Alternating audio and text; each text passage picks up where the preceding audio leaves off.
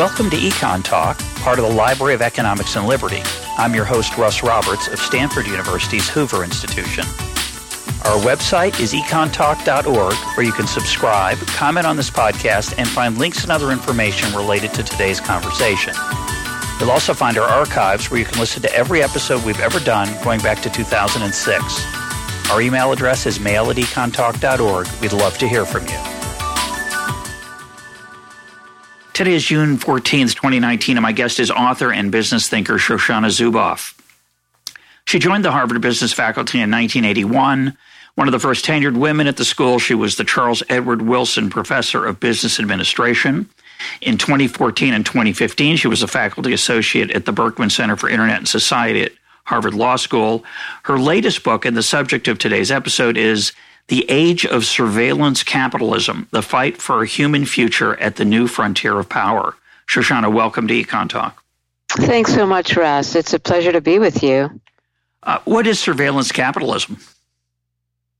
Well, let's begin with a definition of surveillance capitalism. Um, and for that, I'm going to provide a, a little bit of description for our listeners. One of the things I, I write about is ways in which surveillance capitalism diverges from the history of of capitalism and some of its um, well-known elements. But there is a very important way in which surveillance capitalism emulates this history, and that's where I'd like to begin. So, those who study capitalism have long described a process by which capitalism evolves claiming things that live outside the market dynamic and bringing them into the market dynamic, creating commodities that can be sold and purchased. So, famously, industrial capitalism, broadly speaking, claims nature for the market dynamic, reborn as real estate, as land that can be sold and purchased. Well, surveillance capitalism emulates this pattern, but with something that is an unexpected, unexpected and even dark twist. And that is surveillance capitalism claims private human experience for the market dynamic. And that private human experience is reinterpreted as a free source of raw material for translation into behavioral data. So, this is how it works. These behavioral data, some of those flows are fed back to improve services, products, but there are other data streams that are hived off. And these are selected for their rich predictive signals. And these parallel data streams are what I call behavioral surplus because these are behavioral data that are more than what is required to improve services and products. These data streams behavioral surplus with their rich predictive signals are then flowing into supply chains. Think of pipes, think of conveyor belts that converge these data streams with the new means of production. The production facilities in this case are computational. They're what we refer to as machine intelligence, artificial intelligence. So now we have behavioral surplus with its rich predictive signals converging with advanced computational capabilities, production. And of course, out of this comes products. What are these products? These are computational products. But the simplest way to describe them is that they are comp- computational products that predict human behavior. I call them prediction products. Yeah, give us an and example the, of that. Well, the the first and um, most uh, famous, widely known prediction product is what was called the click through rate. The click through rate, uh, we think of it as confined to online targeted advertising, but in fact, the click through rate, uh, when you just zoom out a little bit, it's easy to see that it is a computational fragment that is a prediction of human behavior, where people are likely to click uh, on um, uh, in relation to certain kinds of ad content. So the click through rate was the first widely successful prediction product. In a similar way, uh, I draw an analogy to the invention of mass production a century ago, where the whole mass production logic of high volume and low unit cost, there were elements of this that you know existed in in a variety of different organizational settings uh, even in the late 19th century. But the the whole the whole comprehensive puzzle finally came together. The Ford Motor Company early in the 20th century, and of course the first great, most famous, uh, most successful product in mass production was the Model T Ford. Uh, and of course, looking back on it, it, it's obvious that the mass production, mass production as an economic logic was not limited to the Ford Motor Company or the fabrication of the Model T Ford. That was an economic logic that had legs. It could be applied to anything, and over time it was applied to just about everything, from hospitals and schools to to factory production. Okay. So we have a similar situation now where the click-through rate was the was the the the the Model T of this era, if you will, the first wildly successful prediction product.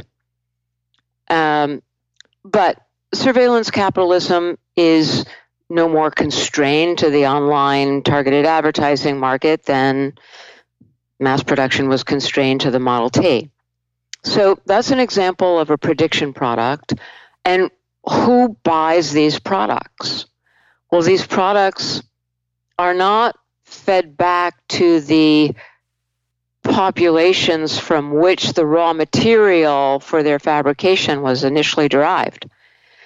These products are sold to business customers who have an interest in what we will do not only now, but soon and later. So these are business customers who have an interest in our future behavior. And they constitute a new kind of marketplace that trades exclusively in human futures, prediction products. And again, the first well established markets of, in this vein were the online targeted advertising markets, which, as you know, have have grown substantially, have produced a great deal of revenue uh, for uh, especially the, the two pioneering surveillance capitalists who pretty much own those markets still. Google and Facebook. Uh, I, I want to, you know, I agree with some of your concerns in this book. It's a book of concern, I would argue. Uh, it, it's a little bit frightening. Um, and I think there are things to be frightened about. But on the surface, uh, I, I want to at least start by pushing back. I'll, I'll agree with you some later on this, but what's wrong with that? So, for example, uh, because of the data that I provide often unintentionally to Google or Facebook or Twitter or whoever, they know things about me. They know what I search for. They know what I buy, perhaps. If it's Amazon, they know a lot about what I buy. Uh, and so they are able to tailor what I see based on my behavior. They can sell the right to get access to my clicking uh, to other folks. And when that comes across my screen, I can choose to, to buy it or not. It can be annoying. I, I bought a watch uh, this year, so I did a lot of searching for watches when I was still using Google. I still use now I use DuckDuckGo, but in those days I used Google, and and so I started getting ads for watches, uh, most of which I wasn't interested in, and occasionally um, maybe I looked at one of them I don't remember, but after I bought a watch, I kept getting the ads because they didn't know I bought the watch, um, either because they quote weren't paying attention, the algorithm doesn't know, or I think I, I bought it actually in a face to face store. I can't remember, but if I did, obviously that would might make it harder for them to know about it. And that was annoying, but it wasn't scary. And in fact, I could have been happy about it. Often when I travel, Google knows where I'm going because my Gmail has the receipt for the airfare and it'll suggest places to go to. I find that somewhat, when I get there, I find that a little bit creepy. Um, and I don't, um, and kind of cool that, that they anticipate my, my experiences. Uh, but it, I can choose to use it or not. So why does it? What are what is frightening about this? Why is this a source of concern? Yeah, well, uh, let's. I like the word concern. Uh, you know, f- frightening is perhaps not the word that I would use in the sense of, you know, frightening is when uh, there's a knock on your door at three in the morning and you know the soldiers in jackboots are there to drag you away to the gulag or the concentration yep. camp. Uh, that's frightening. Yep. This this is not that russ. This is a different form of power. And as you know i, I go to some lengths to distinguish this power from you know, the, the kind of power that our world came face to face with in the 20th century when we confronted the totalitarian nightmares both in Germany and in the Soviet Union. Uh, you know, totalitarianism is a form of power that rules by terror. But you it paint a very, by, but you paint a by, very dark picture of of this this turn in our economic activity. No, I do indeed. But my, my point here is that this is a, a little bit more, um, a, little bit it's it, grasping what's at stake here and what is of concern. You know, requires a, a different sensibility from pure fright, because you know, in in in the in the confrontation with totalitarian power, fright was essentially the means of social control. And that's not that's not what's going on in this new world. The means of social control here, uh, you know, has to do with uh, dependency and um, identification and uh, the foreclosure of alternatives. There are there are other uh, channels here uh, for social control and the the erosion of uh, human agency. The um, so uh, so let's talk about that a little bit. You know what what are the real causes for concern? Yeah. So I've just described to you a sequence in an economic logic from the unilateral claiming of private human experience, uh, ultimately to be sold quite profitably in uh, markets that trade in human futures. Yep. And you point out that you know these these the first experience that all of us had of this new logic takes place pretty much in the online environment with targeted ads. And the the funny thing about your description is that if if this we're speaking right now in the year 2019. If we were having this conversation in the year 2005, even. 2004, 2005, I I would bet you that our conversation would be different. Because back because back then, you know, f- folks experiencing what you just described felt really, really uncomfortable with it and uh, disturbed you will recall, because I know you study this, that in 2004, when Google came out with Gmail, which was a massive step forward in email functionality, you know, endless storage because stuff was going to be stored on the on the cloud and not on your computer and so forth. Uh, ability to search within your emails, all kinds of things that um, were breakthroughs for the for the whole email domain. And then uh, suddenly, people were seeing ads like the ones you're talking about, Russ, but they were ads that were triggered by something that you wrote in an email. Yep. And very quickly, uh, the the ball of yarn unraveled, and it became clear that uh, uh, Google, and we, we haven't gotten into our economic imperatives yet, and we'll talk about that in a minute, but Google was now using email content as a new source of raw material, as I've described, from which it would be able to scrape predictive signals. Uh, and these now email uh, all, all messages, all the email content that we produce was now feeding these supply chains of behavioral surplus. That's essentially that was hap- what was happening. And of course, all of this occurs and this is where we compare it to the jackboots. All of this occurs remotely. All of this occurs through the medium of digital architectures. It's it's it's not you know somebody coming and and and threatening you with a gun. So it's all happening in this remote robotized medium. Nevertheless, the the yarn unravels and it quickly becomes clear that these guys are scraping our emails for more behavioral surplus to target ads. And people all over the world, as you will recall, Russ, were mobilized in outrage. Such was the outrage that um, an important California legislator immediately drew up uh, legislation to outlaw this unilateral taking of private human experience. What I just what I just wrote to my to my mom in an email. Okay. Uh, now what happened?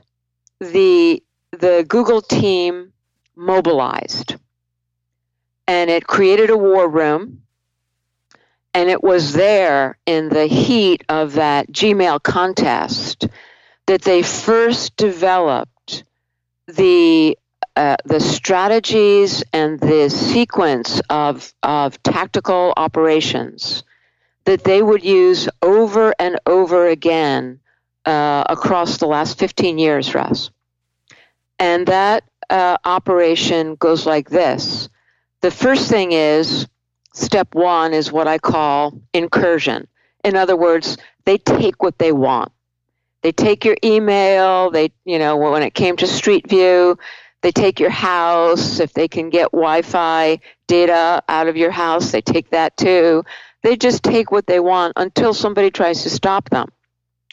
When somebody tries to stop them, they go into phase two, which is called habituation. Habituation is they try to draw out the process of contest for as long as possible. During that time, they're trying to, they're using backstage operations to try and stop any real impediment. But uh, what they're doing publicly is they're explaining, they're apologizing, they're saying, "Well, we'll do this, we'll do that," and uh, they, you know, they may be fielding court cases, they may be fielding hundreds of court cases, they let those court cases, you know, go, drag on for as long as possible. And suddenly the weeks and months and years start drifting by. If at the end of that time uh, there is still any kind of protest, they will make some superficial adaptations. In many cases, by the end of this habituation period, people can no longer remember why they were so upset in the first place. because this is what happens. Habituation sets in. You know, we certain things that were that violated norms, that violated boundaries, that we that we greeted as outrageous. Uh, you know, they become fixed fixed things in our life. It's like we're seeing that so much in the political domain now. You know, boundaries that could never be crossed, norms that could never be violated. Now, when they're violated routinely, uh, we grow numb. This is called psychic numbing. We grow numb to these outrages, and that is what allows habituation and normalization to set in. Let me let me so, let me challenge that a little bit, or give a different maybe framework for it, okay? And and let you um, tell me why this is not representative. Uh, so I, I, am alarmed by by some of this, particularly in the political realm, and I think you know the ability of Facebook, Twitter, et cetera, to control what I see and read uh, is is very concerning, and um, robots and other things that stir up anger and tribalism, I think, are not good for our country. And how we deal with that's a very tough question, and we're going to come to that. I hope toward the end. But let me let me give you a, a different um, framework for this. So my my washing machine breaks. Now, a washing machine is an expensive thing to repair. I may need a new one. It may not be worth repairing. But let's say a guy comes to my, I have a, there's a new service available. And what the guy says is that, uh, I, I, here's the deal. I'm going to come to your house. I'm going to either fix your washing machine or give you a new one. No charge. Wow, fantastic. The only thing, though, is that I am going to, when I'm in your house, I'm going to take some pictures of the inside of your house, and I'm going to use those to learn about you. And I'm going to sell some of that information to other people to help send you targeted ads and other things. So they come into my house, they find other things that are broken. Uh, they may see that I love wine or that I like to read or that I'm a photographer. And so I start getting in my mail, I start getting ads for cameras and ads for wine I can get over, over the internet and uh, special book offers and so on.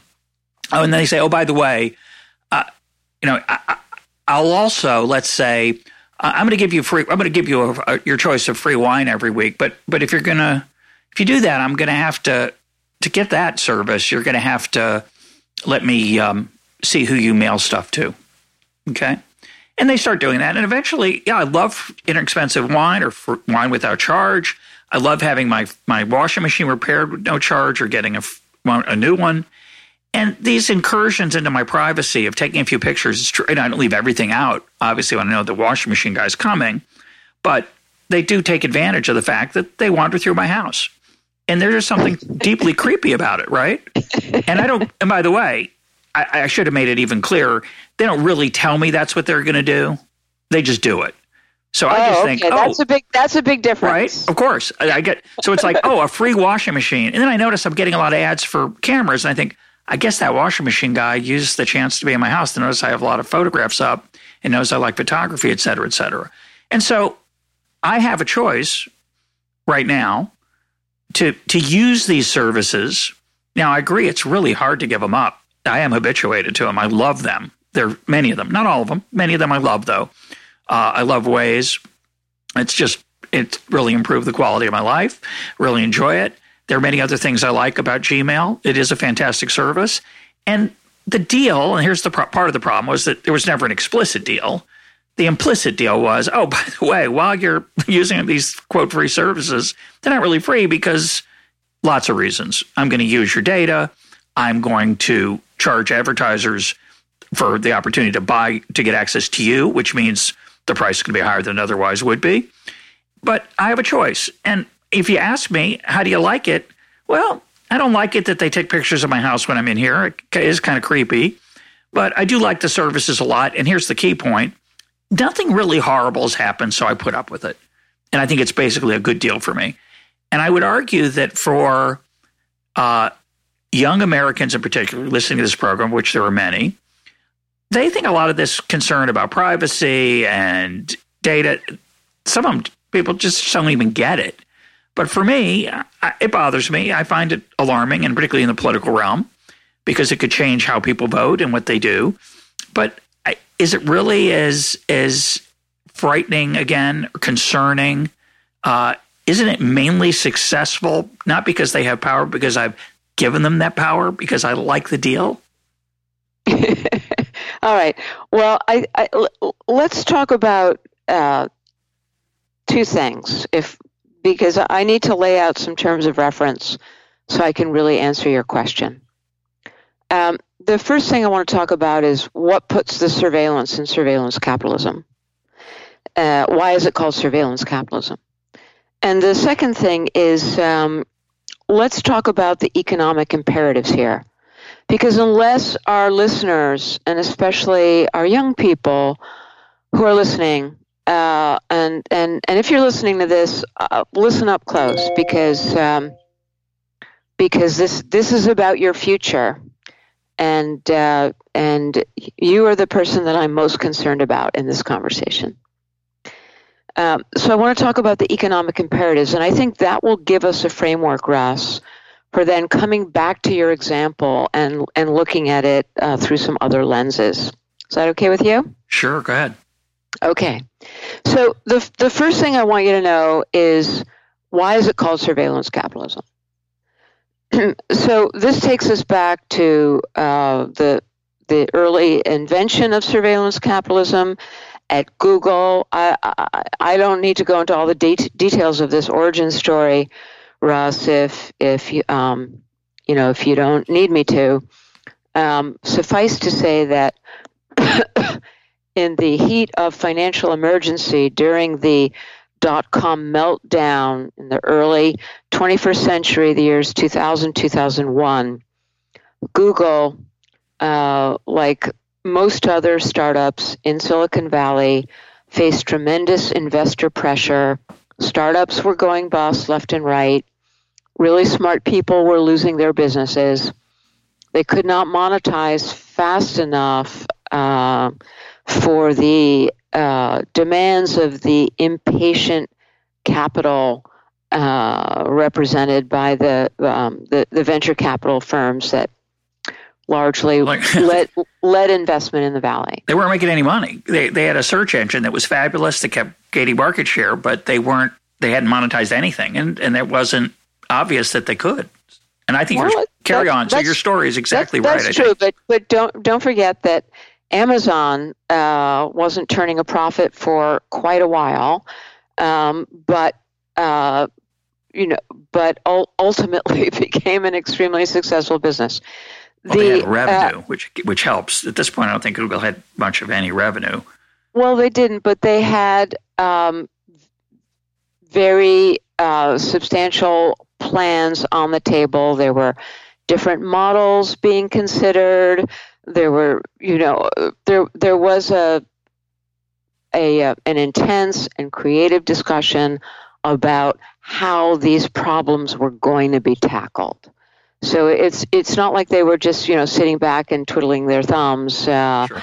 you know, happy to be doing search and, and nothing else. There were um, a range of alternatives on the table, but they didn't have time to explore those alternatives because when the dot com bubble burst, the pressure rose. And even though it was uh, widely understood that Google had the, the best search engine and many people considered it to have, you know, the, the, the smartest founders. Uh, even under those conditions, it's it's very sophisticated venture backers were threatening to uh, to pull out.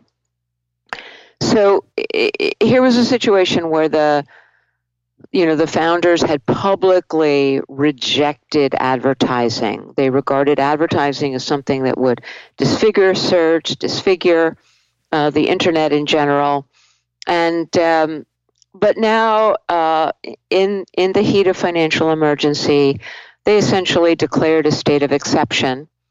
And uh, again, without going into a ton of detail, uh, people in the company knew that there were collateral streams of behavioral data that were being produced when people searched and browsed data that was not being used for the improvement of the search engine or the creation of new services like spell checking and translation and so forth. These data were, were sitting around unorganized on servers, these uh, data were referred to as digital exhaust or data exhaust. A few people had been experimenting with the data and began to understand that it had a lot of predictive value in it. Anyway, long story short, state of exception uh, induced the founders to now turn to these abandoned data logs, to mine them for their predictive signals, to compute them with their advanced computational capabilities that even back then they referred to as their AI, uh, and to come up with the first major prediction product, which was the click through rate. And that became the, the new model for the ad market. Until then, the model was uh, pretty continuous with the way advertising had been in the past, in the sense that advertisers were still picking where their ads went. And so, in that choice, there was the continuity of, of still, you know, trying to align where your ad appears with the brand values of your ad, of your of your of of the company whose ad it is. Okay, so so now all that changes, and Google says, you know, we've got a black box. We're not going to let you see inside the black box, but if you buy the product that comes out of the black box, you're going to make more money, and so are we. That was extremely successful.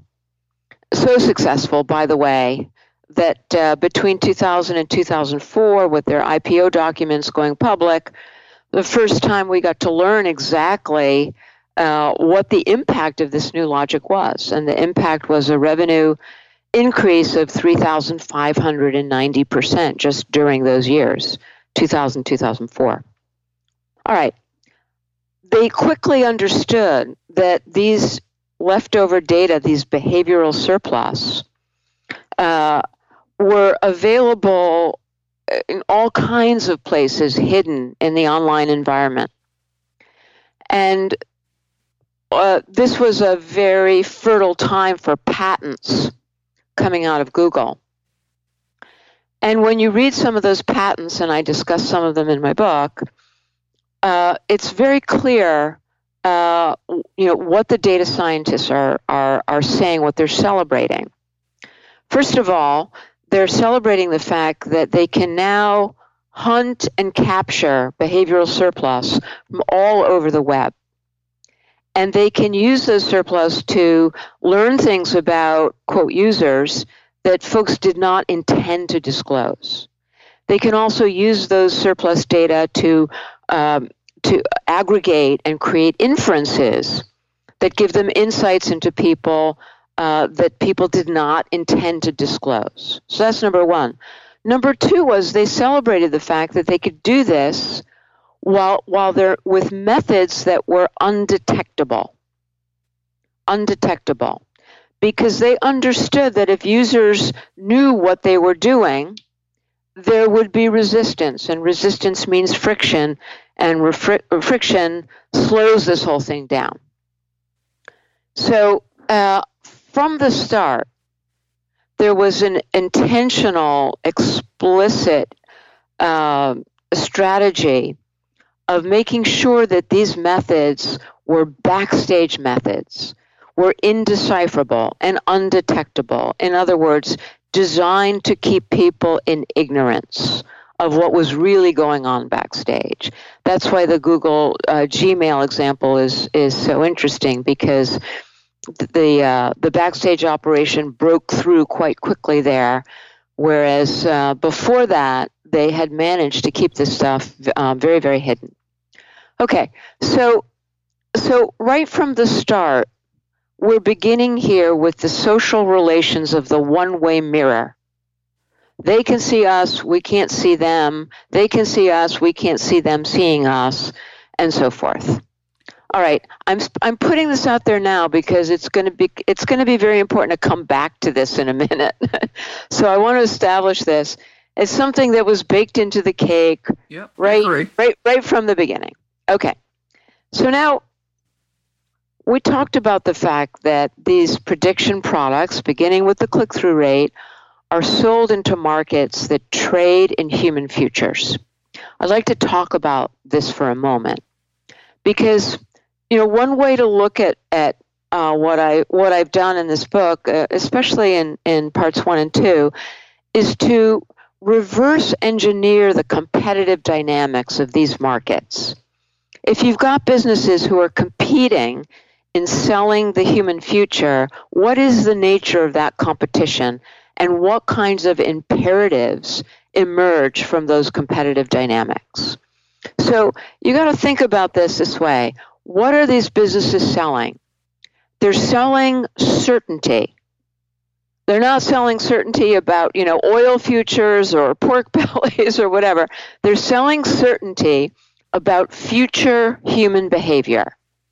They are trying to get as close as possible to being able to guarantee outcomes to their business customers. But isn't that my but my question is on the surface that's good for me. So there's again I'm, I'm sympathetic to your view, but you could argue this is no different than what's happened to uh, advertising in the past. So somebody had a genius idea to advertise beer, not say during daytime soap operas, but during sports events. Now that's because someone had the uh, insight that beer drinkers or people who watch sporting events are more likely to be beer drinkers than people who watch daytime soap operas. That's okay. There's nothing bad about that. In particular, there's something good about it. I'm watching the game and I see something I actually care about. And similarly, this idea of, I, I think the confidence in Silicon Valley of their ability to predict human behavior is way overstated, but let's give them that assumption that it's true. The fact that they know what I want, that, that should be a, on the surface a feature and not a bug. The fact that my, uh, that the advertisers uh, who send me stuff are people that I want to buy is better than get sending me ads for things I'm not interested in. So I, I, I don't see why there's anything uh, alarming about this. Now, I, about that, I think there are alarming things. In particular, I think your insight that the product is no longer what I'm consuming. I'm consuming the search engine or the Gmail, but the profit is elsewhere. It, the real consumer of those for for profit reasons is the advertiser, and that creates a gap, obviously, and, and the, the normal feedback loops of of markets aren't there. So that's disturbing. And yet, no one's actually disturbed except professors right now in the commercial part of it, as far as I can tell. They're concerned about the political part big time. But in the fact that these searches and and my online activity is profitable be, for Google because they can sell me they can sell someone else access to me doesn't seem to harm me. That, that's what I'm pushing you on. Where's the well, harm? You're, you're, pushing me, but you're not letting me finish my points. So I, I want to lay out economic imperatives because that gives me the framework for responding to this um, uh, your complaint that this is that this is no big deal. Uh, and and just as an aside, I would say you know, the, the very thought of comparing this to advertising earlier in the 20th century or advertising in the in the 19th century, you know, it, it, that's just silly. Because, yeah, of course, no, there is no argument here, Russ, that would say that, um, you know, persuasion is something new to the human experience persuasion is as old as humanity. there's there there there's no uh, there's nothing new about uh, people wanting to persuade one another to do the things that they'd like them to do. Of course, but uh, the situation here is utterly different because the situation here uh, revolves around companies that have amassed uh, enormous amounts of capital, and these capital fund a digital architecture that has become increasingly ubiquitous and increasingly global. And this digital architecture is the basis for uh, these huge asymmetries of data information, knowledge, and ultimately the power that accrues to that knowledge.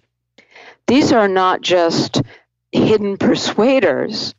These are hidden persuaders with billions, billions of of uh, of of of dollars deep capital resources who are funding and controlling a digital architecture and the data that flows through it to an extent that it is now not an exaggeration to say that the internet is owned and operated by surveillance capital.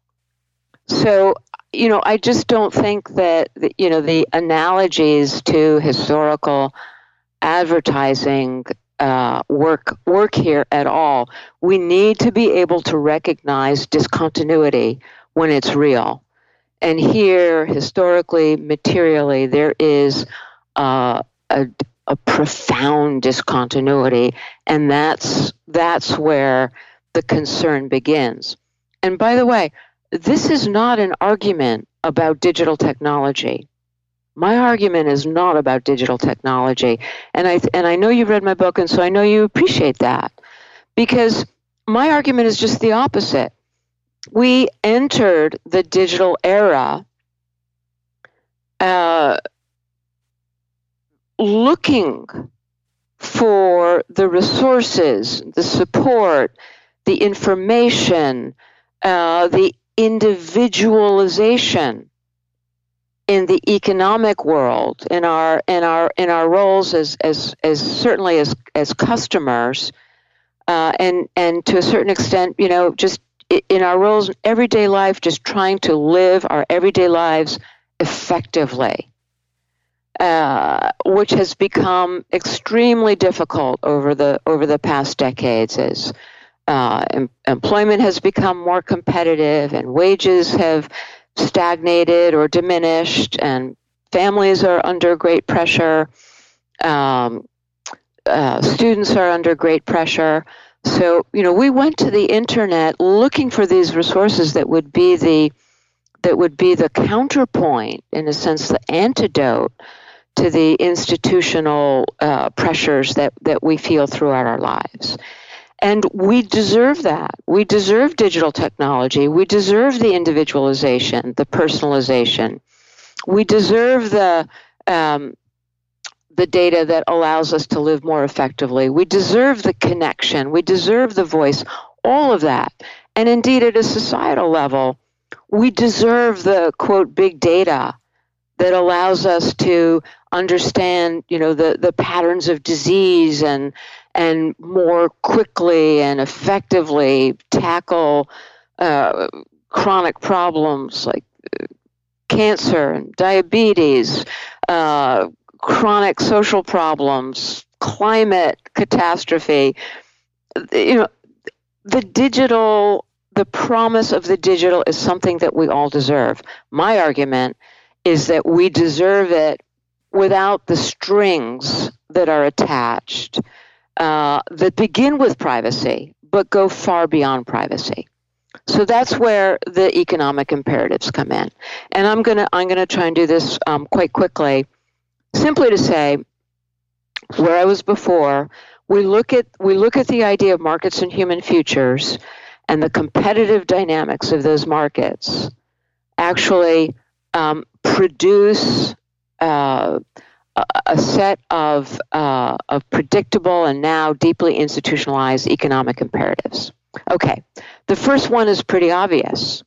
We know if we're gonna if we're gonna feed machine intelligence with data in order uh, to come up with predictions, we need a lot of data. So the first imperative has to do with extracting behavioral surplus at scale. We need economies of scale. uh, you you you may remember that um, just last year there was a um, a Facebook memo that was leaked, and in that Facebook memo we got a we got a little bit of a window into the the production process, the new means of production at Facebook, and that's their AI hub. And among other things, uh, in that memo, I you know, by the time I, I saw this document, I was my my book was complete. I, I think at the time I was finishing revisions and, and just the, in the concluding chapter. So all of the things I've I've said to you were, were already, you know, conceptualized and written about and so forth. But here in this document, they describe, you know, what do we do in the AI hub? And uh, and what they say is we produce quote predictions of user behavior unquote. That's what they that's what they produce. And it talks about the trillions of data points that are ingested by the AI on a daily basis. And the AI's capacity to now produce 6 million predictions of behavior per second. 6 million predictions per second. So, when we're talking about economies of scale, this is a very serious business to be able to you know, to be able to have these uh, flows on conveyor belts of trillions of data points and uh, and to be able to produce six million predictions per second, this is serious economies of scale. Okay, in the in the second phase of competition, the insight was scale is essential, but it's not enough. We also need scope. We need varieties of data in order to get varieties of data, we have to leave behind this online environment that we've been talking about, Russ. We need to get people out into the world and we need to follow them into the world. We need to know where they are and where they're going, who they're going with, what are they buying, what are they eating, what are they doing, where are they driving, what are they doing in their car. We need to know as much as we can about the different environments in which they're operating their homes, their automobiles, the city streets, so forth. So this is now scope. Also, the more we can know about how they feel, the better we can predict their future behavior. So we want their faces because that gives us the ability to analyze the thousand muscles in the face that actually produce um, very accurate affective predictions. And we want to be able to see people not just who's on the street, but how are their, what's the angle of their shoulders, their posture, their gait. All of these things become crucial sources of behavioral surplus. So we give people little computers to carry in their pockets, to take with them out into the world. The apps on those computers are constantly streaming and in a again hidden behind the one way mirror. You download a diabetes app, it grabs your contacts, some of them grab your camera, some of them grab your microphone, all of them grab your location. All of them streaming those data to the third parties, and most of those third parties are owned by Google and Facebook, but on to third parties and more third parties and so forth. All right. So now we have your little pocket computer, and that is combined with sensors and cameras that are increasingly saturating public spaces, saturating our homes, our cars. These are the economies of scope. But in a third pay- phase of competitive competition, of competitive dynamics, there's a new insight. And that insight is the most predictive behavioral data, the most predictive signals are achieved when we can actually intervene in the state of play actually begin to actively now uh, tune and herd human behavior in the direction of those guaranteed outcomes that we seek. So this is new because anybody in the business world has heard of economies of scale, heard of economies of scope, but this is something new, and it mirrors what the data scientists describe in the um, in the world of the Internet of Things as the shift from monitoring to actuation. So the idea becomes, you know, that the that the technological architecture isn't just producing data flows about what's going on, but it's actually enabling feedback loops so that uh, we can affect what's going on. We can not only monitor, but we can affect it. So that's the shift from monitoring to actuation. And that's what we're seeing here in these competitive dynamics. So this is what I call economies of action. But what's this wrong is, with all this? I mean, I, I, I, I, those are all those are great descriptions of I think how the online world has become uh, profit streams for different aspects of of our lives. And I'm 64 years old, I find it somewhat either unnerving or disturbing. I can imagine consequences of this that are uh, very negative. But right now, they aren't. Most people, I would argue, think this is great. I can turn, and if I don't like it, I can turn off location on my my phone, which I often do because I'm 64 and I don't like it. I don't have Alexa in my house. Uh, for that reason, I don't like that it's listening. I'm not sure why I should care, but I don't like it, so I don't do it. Um, if I wanted to, I could not use a lot of these things and and and get by without them. Now, I would argue I think that most of the people, again, listening, love these things. They don't. They don't. Not only do they not find them concerning, they like them. So you, I'd like you to try to argue why they shouldn't. Uh, and in particular, if you if you don't like them, and if you think they are bad, you're going to have to come up with another way to get those things you think we deserve, because someone's got to pay for them. They're not free. Now, I, you, you were arguing essentially we made a deal with the devil, and you might be right, and I'm worried about it. But it's not obvious, I think, to most listeners that that's the case. So try to convince them. Well, as I as I've said, um, and you know, and so I'm I'm in the middle of of describing economies of action and how these are achieved, because economies of action are something new under the sun. This is again, this is not the persuasion of old. Um, this is persuasion now that has to be effected, actuated through the medium of the digital architecture. So, so this is this is a new kind of problem, a new kind of challenge, and this required some experimental work. And uh, I have to hypothesize that most of the experimental work uh, has happened uh, consistently hidden from the public, but there's some of the experimental work that, that comes through to the public view. So let's talk about that for a moment. Uh, one prominent domain of this experimental work was at Facebook. And we got wind of this in 2012 when Facebook published what it called its uh, massive scale contagion experiment. So that means massive scale means at the scale of populations, contagion experiment. And what they did in 2012 uh, was to see if they could use subliminal cues on Facebook pages to affect uh, real world behavior. In this case, uh, getting more folks to go vote in the midterm elections. Uh, when the news broke about that, again, there was a wave of outrage around the world, and Facebook went into its usual process of making apologies culpa. and so on and so forth.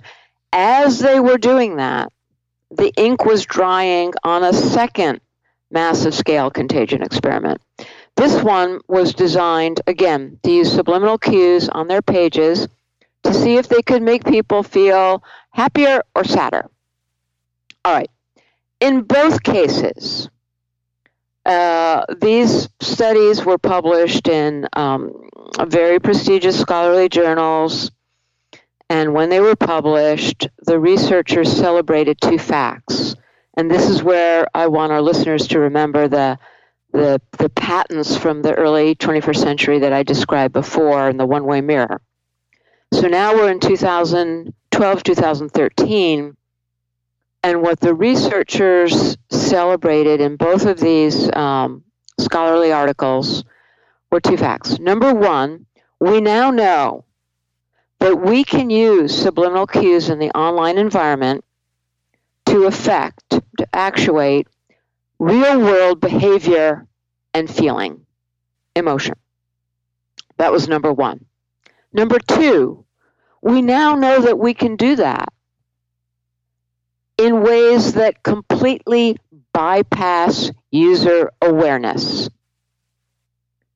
Undetectable, methods that are undetectable. Okay, so this is this is experiment in economies of action that are happening, hiding in plain sight in Facebook. Now, a few years later, we come to understand that Google, the other pioneer of surveillance capitalism. Uh, because, by the way, Google invented surveillance capitalism, but the first company that it migrated to, folks should know, was Facebook. It quickly became the default economic model for the, the tech sector, but by now is spreading across the normal economy. So we're seeing this economic logic in insurance and in retail and health and education and finance across many sectors coming full circle now back to production. We can we can talk about that later if we need to. All right. So now we see um, in Google that there's also been several years of experimenting how to achieve economies of action. Google chose to bring its experimentation to the world through an augmented reality game called Pokemon Go. Pokemon Go was incubated in Google for many years. It was developed by a man named John Hanke, who had, before that had been the boss of Street View. Before that, Google Earth. He was the invention of the satellite system Keyhole, which became the basis for Google Earth uh, when Google bought it from the the CIA, and Hanke came came with it to uh, to Google. He was someone who had uh, a long history of rejecting the claims of uh, folks in towns and cities who didn't like street view cars uh, coming through their neighborhoods and and uh, capturing their their houses and their their uh, neighborhoods for for Google Maps. Okay, so this is uh, John Hanke. Uh, many years with his uh, laboratory inside Google called Niantic Labs, uh, developing this augmented reality game, and then at the very last minute, spun off from Google, brought to market as though Niantic Labs was an independent company. Of course, its primary investor remained Google. Uh, what we learned about Pokemon Go, most people know Pokemon Go is a huge worldwide success. A lot of folks went out and looked for Pokemon creatures. Families did it, you know, getting out through the city and the parks, on the streets, and so forth. What we learned eventually about Pokemon Go was that Pokemon Go was an experiment in economies of action. In this case, Niantic Labs was hosting its own futures markets it had establishments, well known establishments, institutions from McDonald's to Starbucks, but also, you know, Joe's Pizza and the tire place in town. Uh, these establishments were paying fees to Niantic Labs uh, in the in a, in the analogous to online advertisers, but in this case, they're not asking for click through rates which would be the online equivalent. In the real world now, with real life and real bodies, they're asking for footfall. They want the actual bodies with the real feet on their floors in their establishments. And what the game did was it used the incentives intrinsic to the game to learn how to herd people through the city to the establishments that were paying Niantic Labs for footfall, guaranteed outcomes. Now, none of this was uh, was known to the public when when it was happening. It was uh, it was surfaced later and came out in in an FT article uh, initially that uh, where Hanke was interviewed and um, and even today the vast majority of people have no idea that uh, uh, Pokemon Go was was monetized in this way. Okay, so here we have a basis now for uh, this um, highly capitalized experimental work, learning how to shift, shape, modify, tune, herd, direct human behavior in ways that are designed to be undetectable. Bypassing awareness. Bypassing awareness, what does that mean? Well, in psychology, psychologists talk about the fact that awareness is essential for what psychologists call self determination. So you can't be a self determining individual, an autonomous individual, without having awareness of the uh, of your of your situation and and of your own action. So here we now have surveillance capital uh, intervening in human behavior at scale, learning how to shape human behavior at scale in ways that are undetectable, which and, and which are designed to bypass awareness. And you you know you're right to say that uh, people don't realize this and maybe at the moment do not care. But a lot of the do not care phenomenon is explained by the fact that these operations are specifically designed to bypass our awareness, to keep us in ignorance, while entertaining us with the game, entertaining us with the Pokemon creatures and so forth, entertaining us on our Facebook pages. But indeed, there are systematic, highly capitalized operations that are a direct response to economic imperatives. This is not James yeah. Bond with some, you know, evil empire cooking up this stuff. These are uh, people who are now um, committed to an economic logic that requires these kinds of practices. You mentioned Waze a moment ago, and that it had in, that it enhances your quality of life, and I'm sure it does.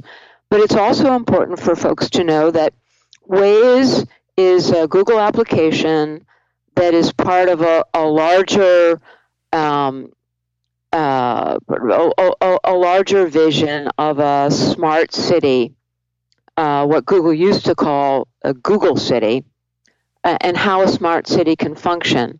And the Waze application right now uh, has also uh, uh, recently clarified that they too have established their own futures markets. So they've got McDonald's and other establishments that are paying them yep. uh, to send uh, to send folks their way, uh, and that and these dynamics are not transparent. They're not disclosed to drivers. Yeah, but when I see the ad for McDonald's, I kind of figure, you know, I kind of get it. Uh, but well, I, I, I, Waze, Waze is priding itself on its ability to gather data about drivers that go far beyond, you know, uh, like where you are on the highway right now in your commute. Sure. They're, they're, they have ambitious goals, like you talk about. Many of them are, are going to be good for human beings, and some of them probably are going to be good for Waze and Google and not so good for human beings. You know, when so we think about, so let's, well, I, so I want to send us. Let, so let's go. Let's go back to your your fundamental challenge to me, which is, you know, why is this a cause for concern? So the the the causes for concern here, first of all, what, you know, you you you see this you see this uh, um, progression from the subliminal cues, the uh, remote herding, uh, now to the you know actual application and something like Waze. This is these are the um, these are the mechanisms and methodologies that a company like Alphabet slash Google slash Sidewalk Labs, th- this is intrinsic to their vision of a smart city the idea that now these um, computational uh, conclusions, these these these uh, computational analyses, replace the uh, frictionful, messy, uh, uh, often conflictful back and forth of municipal governance. and that you know we we run cities in this smooth, frictionless way uh, by having these immense data flows, the trillions of data points, the millions of predictions per second, and we compute and we can herd populations through the cities, through the towns. We can uh, sh- tune and shape and modify in ways that maximize the outcomes that we seek. And of course, the problem is that this is being this is being prosecuted under the aegis of private capital, specifically private surveillance capital. There is no democracy here. There is no self determination here. There is no uh, shared citizen solidarity, governance, democratic power here. This is a completely different kind of future and a different kind of solution for our future that is profoundly anti democratic. So let me come back to the concerns. What are your concerns, Shoshana? Why are you concerned? When we put all the pieces together here, I said to you earlier, this is not uh, soldiers in jackboots coming to tear you from your bed in the dark of night. This is a different kind of power, and it's a power that is profoundly anti democratic. And it erodes democracy from below and from above. It, it erodes democracy from below because its, its own economic imperatives produce a requirement for economies of action, behavioral modification of populations at scale all of it mediated by a digital architecture, which is now hijacked by this economic logic. And this di- digital architecture is the means through which power operates remotely. But this is a direct assault on human autonomy, on human agency. And it wasn't that long ago that within our own government, there were there was a clear understanding that these kinds of methods and mechanisms by by impinging on human autonomy violate individual sovereignty are a threat to freedom and actually all of our thinking about the, the fabric of a democratic society and what is required for democracy all of our thinking turns on the idea that we have people who are uh, who, who who have fundamental agency, who can be self-determining. But now we're looking at global architectures that are aimed at those human capabilities. Okay. Well, let me let me how, wait, wait, hang on. How does hang, it, Shoshana, hang on one sec. Sure. I, I, I want to take us in a we don't have a lot of time left, and I want to make sure we talk about something we haven't talked about, uh, which is that's all interesting, could be true. Uh, and as I said, I'm somewhat worried about it. I will observe that the democratic process that currently runs our cities is not terribly successful. I think that's worth mentioning, but I certainly don't want to replace it with a corporate run alternative without competition. Certainly, one of the challenges of these of the profit motive in the in the realm you're talking about is that competition is what usually protects consumers from the uh, rapacious aspect of the profit motive, and without that competition, we are vulnerable. And I think there is a serious concern there in these in these areas that that's real. But now the question, the harder question is: Let's say you're right. Now what? What, what do you want to do about it? Do you have an idea of, other than the fact that you don't like that the profit motive, and I, I agree, it is it is consuming. It is out there. It is encouraging the monetization of all kinds of things. It's the way of the world um, in most in modernity. Should we stop it? Should we create a foundation that runs our search engine? Should we create a utility that's run by government that oversees these organizations? Should we break them up? So, you know, or should we just have people who write books and have podcasts who encourage people to look for alternatives that are less uh, disturbing, which would be a, another way that we solve these problems historically. What are your thoughts? Well, look, the the big picture here, and um, and and the, the the other angle through which to to really understand the threats to democracy is that we're we're about to enter the third decade of the 21st century, and our expectation was that in this digital future, uh, we would be enjoying the democratization of knowledge and all the emancipatory potential of the digital. In fact, and this is um, this this relates to your your theme of competition. In fact, we're entering this third decade uh, with a social pattern marked by asymmetries of knowledge and power that, that actually harken back to a, a pre modern kind of societal pattern, a pre Gutenberg societal pattern. Now, we, we have a very strange situation on our hands. Nearly all of the world's information has shifted from analog to digital. And yet we only have a handful of institutions and and in that very short list, they're all private, privately owned surveillance capitalists. A handful of institutions who are even capable of computing the vast amounts of data that exist. So when we talk about you know the trillions of data points uh, per day and the six million predictions per second, we're talking about asymmetries of knowledge that are intolerable for a democracy.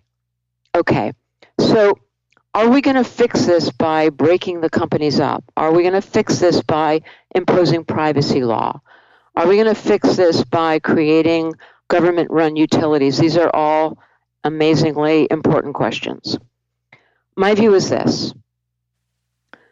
Uh, people say, "Oh gosh, uh, you know," and I, I learn about this, and I, I I feel so depressed, and I feel helpless, and I feel resigned, and and you know, how are we ever going to fix this? I feel differently. I feel extremely optimistic about our situation, and the reason is that we haven't even tried to fix it yet. Surveillance capitalism is 19 years old. During those 19 years, it has essentially been unimpeded by law. It has had a it has had a free run. Uh, I have a, a, section in chapter 11 of my book where I where I ask the, ask the question, how did they get away with it? And I answer it with 16, 16 reasons that are analyzed in depth in the book. The point is that key among those reasons is that uh, these operations have been so unprecedented, so hidden, our ignorance has been uh, so comprehensive that uh, we haven't uh, created the kind of law or regulatory frameworks that uh, would tame this th- these operations and and tether these destructive uh, aspects of these operations, you know, tether this capitalism to the real demands of of a, a flourishing democratic society. All right. So, if we were going to talk about law, what kind of law would we talk about? Well, privacy law is incredibly important here in privacy law, people begin with principles of data ownership, data portability, data accessibility. The problem here is that while we may get ownership and access to the kinds of data that we give these platforms, we are not going to get access or ownership to the kinds of data that they produce within their production processes. We're not getting access to those trillions of data points. We're not getting access to those 6 million predictions per second. So privacy law is important but doesn't take us far enough. Antitrust law. There are many, many grounds on which surveillance capitalists are also ruthless capitalists. And there are serious problems of monopoly and uh, anti competitive behavior. And we need to, uh, we need to, uh, uh to get serious about these dynamics, and there is a lot more discussion today, as you know, Russ, about uh, sort of you know awakening the sleeping giant of antitrust law uh, in the uh, pointed at the tech sector.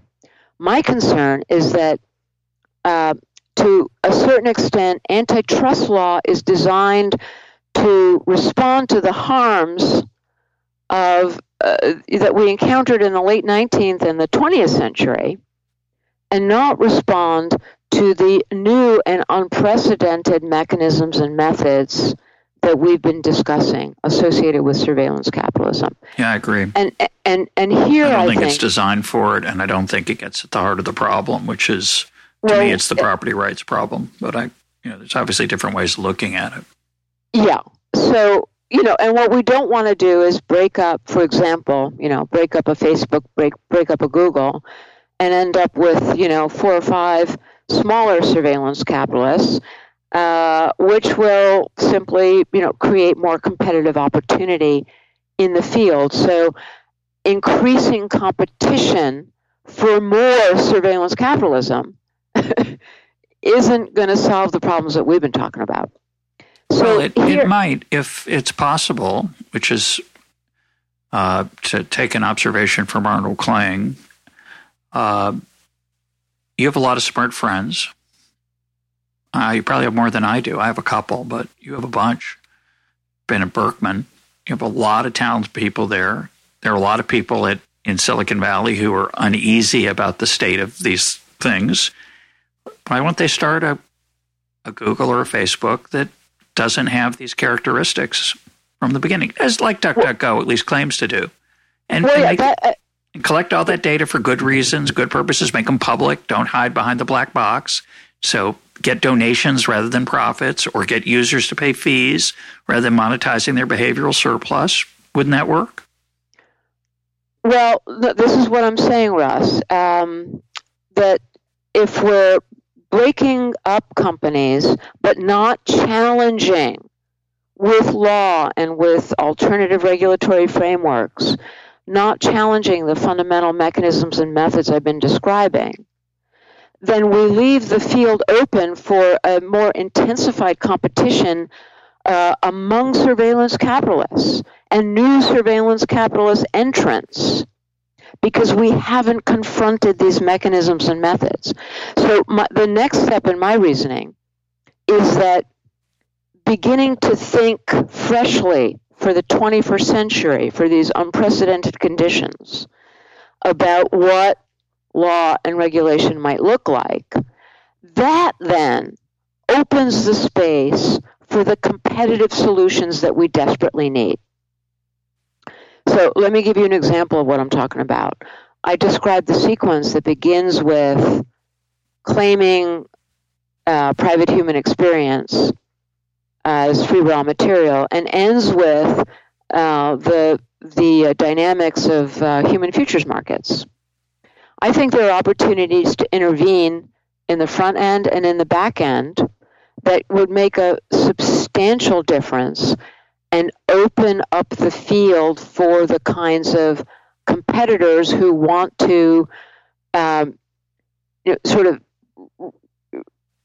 re uh, um, uh, redirect our trajectory toward the digital future in a way that produces the the the the good outcomes that we seek without the costs that we've been discussing.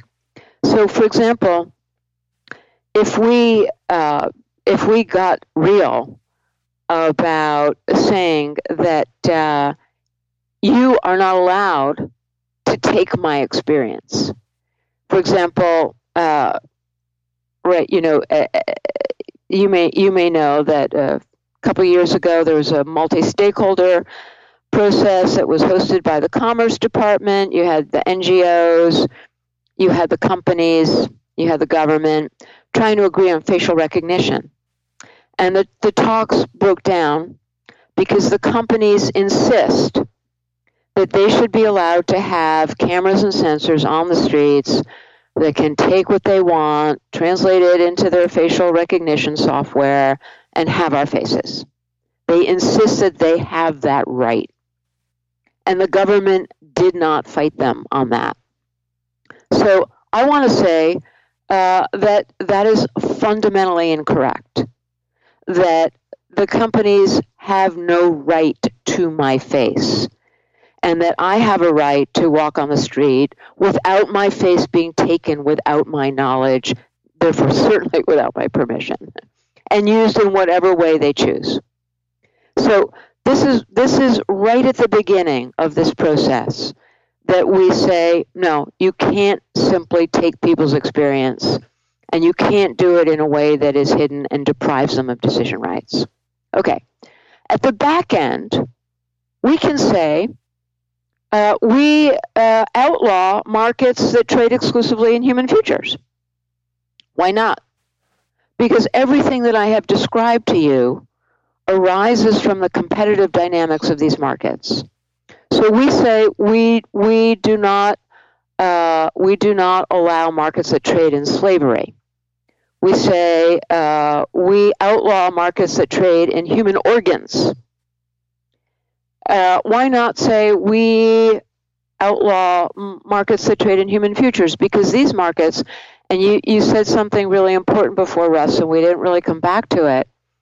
But these these markets, these are not the markets that uh, uh, Schumpeter, when Schumpeter talked about creative destruction, which, as you know, has become a sort of banner for all of this activity, he talked about creative destruction as like a small and tragic consequence of a larger uh, creative process.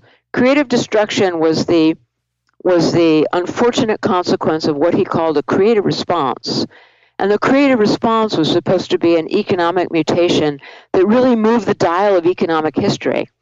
And his standards for that were very clear you know, his standards for that were, were that economic, you, you can tell an economic mutation from just another innovation because it's such a profound breakthrough that it really uh, benefits all of society. It lifts all boats. It raises the standard of living for the great majority of people. This is not how surveillance capitalism operates. It's it's it's profits circulate in a in a very narrow domain of the companies, their shareholders, their, their business customers who operate uh, and gain value from these futures markets. But but these are not profits that circulate back into the economy. These are not profits that build a middle class or that you know uh, help us uh, fund our our public education system or anything else. These are these are markets where the the the revenues are essentially parasitic because they're based on taking raw material from us without asking. But we do get something in return. And that we return get, goes to every almost every single person, rich and poor. They all watch YouTube. They all are using Waze. They're all on email. All right. They're all so, using the internet in their pocket. Everybody's got a smartphone, rich and poor, almost everyone. It's kind of extraordinary. So it's a complicated thing. And I agree with you that we need some new ways of thinking about it. But and this is what you're saying, Russ, is by design. That's the whole point. It's by design. The whole idea of free was by design yeah. in order to establish invariable, dependable supply chains. Yeah of behavioral surplus. So, you know, for example, you know, Android. When they when they developed Android at Google, there was a there was a, a bunch of people at Google who said, great. Now we can finally we finally have something we can we can um, sell it with a hefty margin, and we can finally compete with Apple. But other minds prevailed, and those minds said, no, no, no, just the opposite. If we can give this away, let's give it away because this is going to be our most powerful supply chain interface. This is going to be the way, you know, we'll claim that it's the mobility revolution, and this is going to be the way that we stream data from all over the place. This is going to free us from the yeah, I, yeah. The if, but if we didn't like all that streaming, we wouldn't use the free phone. That's that's the only point I but want to make. That's not true, Russ, no? because we don't know about it. This is the fundamental issue. You know, I write about this uh, this um, research that was uh, published in the um, American Journal of Medicine, where they investigated a bunch of uh, health-related applications, specifically in this case diabetes applications, that are approved by the FDA because now the FDA actually approves certain applications, and they discovered that in and this requires forensic analysis people don't know this because it's designed so that they can't know it. Every single diabetes application that they reviewed was first of all streaming data to third parties that had nothing to do with the with the health domain. And again, many of those domains, the majority of those domains owned by Google and Facebook. But they're also doing other things. The second you even just download an application, a diabetes application. They're doing things like taking your contact list. In some cases, then they use the contact list to contact phones of your contacts and they take those contact lists. Many of them commandeer the microphone, the camera, the uh, learn about other applications on your phone, your messages, your email. This is happening through these innocent, so called innocent diabetes apps. No one knows that these things are going on. Well, now, no now they do. And I guess the question is, as you point out, the question you point out is maybe we should change the regulatory environment so that it's we have to give them permission to share that information. And for better or for worse, I think many people will choose to give that information away. And I think a lot of what you're talking about, which I, again I'm sympathetic to, is our culture is part of this challenge, and we have to decide whether we're going to restrict the choices of individuals to give that data away through regulatory restrictions, which might be a good idea, or whether we're going to rely on people to choose to, to do it voluntarily or not. You know, there was a big stink at the beginning of this year that you had to get permission to use cookies. So now I get these annoying ads that's annoying you know information bars say we use cookies on the site. Is that okay? And of course, I click yes. Maybe I shouldn't, but I do. Uh, I I knew they were using cookies before, but now they're required by law. I think that's a mindless and unhelpful uh, regulation. But it, it, gets at what this fundamental problem. It's like you know, it's like saying you've got to disclose. So we have a disclosure statement. It says you know you have to check this box. Nobody reads it. They don't want to. So I think. Right. That, so let, let me just, I'm going to have to go. so, um, but I, I, would like to just end on, on this one note that um, I appreciate what you're saying, but but I don't think the research bears you out because when you when you look at the research on uh, users going back to um, really uh, you know as early as like 2003, four, five. Um, survey research, uh, other kinds of participant research, when people learn about these backstage operations, historically, they are appalled. Yep. They are outraged, and they don't want anything to do with them. Yeah. And Facebook lost a lot of users this year, and maybe they'll lose more. I don't use it. Uh, I, I, don't recommend that people use it. I encourage people to do other things. It's a good point. I think so, we need more of that, probably. Yeah. And so, but then, you know, folks, despite those reactions, keep using. Yeah, they like it. And and uh, and and so you know the companies have pointed to this over the years and said, see, kind of like what you're saying, you know, that people really like this and, and there's nothing wrong with what we're doing because people continue to participate. Again, this is, you know, my, my part of my, you know, 16 reasons of how they get away with it. But, uh, but so, so this, this contrast between how people feel and then how they behave has been referred to as the privacy paradox. Yeah. But in fact, my argument is that it's not a paradox. And it's not a paradox because uh, we know what we want and we know what we reject. But we're living in a world where the alternatives have been systematically foreclosed.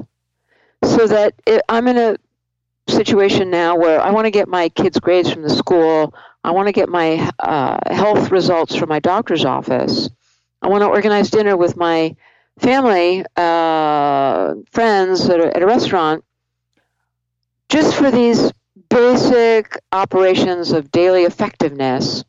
I am required to march through the same channels that are surveillance capitalism supply chains, yeah. where hidden operations are working on my action and are scraping my experience for predictive signals.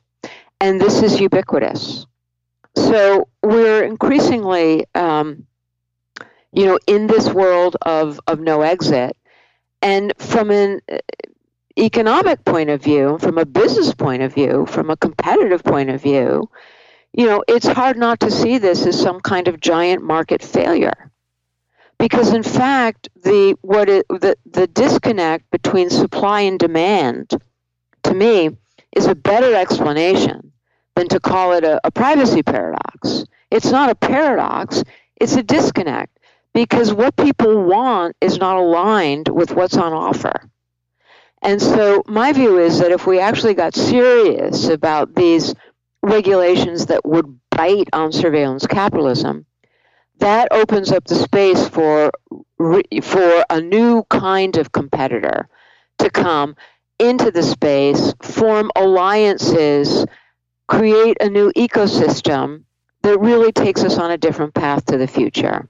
And that really uh, you know sort of gets us back to the kind of thing that Schumpeter talked about, which is what what is entailed for a, a healthy, flourishing capitalism that uh, such that you know we can have the concept of a market democracy, and it can make some kind of sense. My guest today has been Shoshana Zuboff. Her book is The Age of Surveillance Capitalism. Shoshana, thanks for being part of Econ Talk. Thank you so much, Russ. It's been, it's been a lot of fun.